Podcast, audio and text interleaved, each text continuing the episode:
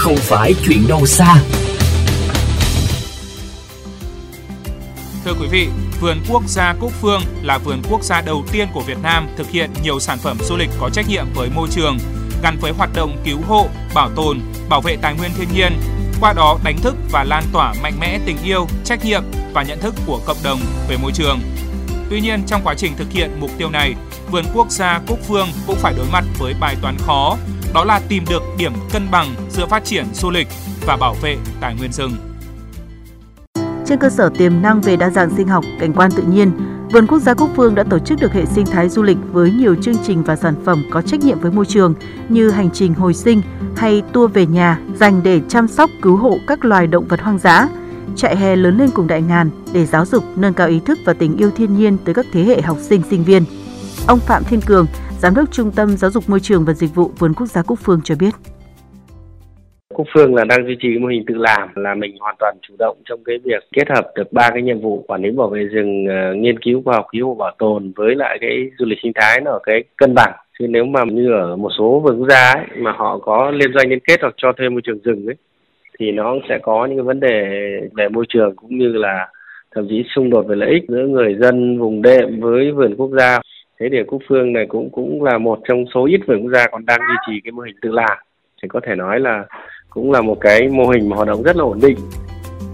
Chị Sao Mai, người sáng lập một công ty giáo dục kết hợp du lịch trải nghiệm, nhấn mạnh tầm quan trọng của giáo dục nhận thức cộng đồng về các vấn đề môi trường.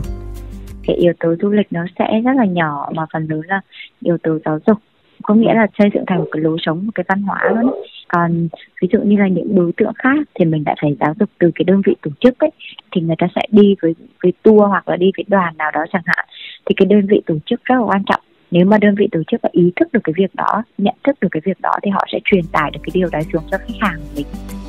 Xu hướng phát triển mô hình du lịch trải nghiệm kết hợp giáo dục môi trường cũng đang tác động mạnh tới nhận thức của nhiều cá nhân, gia đình, đặc biệt là ở các gia đình thành phố, muốn hướng con cái được tiếp xúc gần gũi nhiều hơn với thiên nhiên. Một số phụ huynh chia sẻ. Mình thấy là thông qua những chuyến trải nghiệm đấy thì mình cũng sẽ dễ dàng hướng đến bé cái mục đích ý nghĩa về bảo vệ môi trường thiên nhiên theo mình thì là à, nên có những cái hình ảnh và những cái bài tuyên truyền để đẩy mạnh hơn nữa vào cái cái suy nghĩ của từng người du lịch để bảo vệ những loài động vật đó và những cái khu rừng đó là đơn vị đầu tiên mò mẫm theo mô hình tự làm trên con đường phát triển du lịch có trách nhiệm với môi trường, vườn quốc gia Cũng Phương cũng đang phải đối mặt với nhiều khó khăn thách thức. Ông Phạm Thiên Cường chia sẻ thêm. Thực ra là cái lượng khách là một vấn đề. Có thể ngày thứ trong tuần thì lượng khách họ đến ít thôi, là một hai trăm người nhưng vào các cái dịp lễ Tết hoặc ngày nghỉ cuối tuần ví dụ như tới đây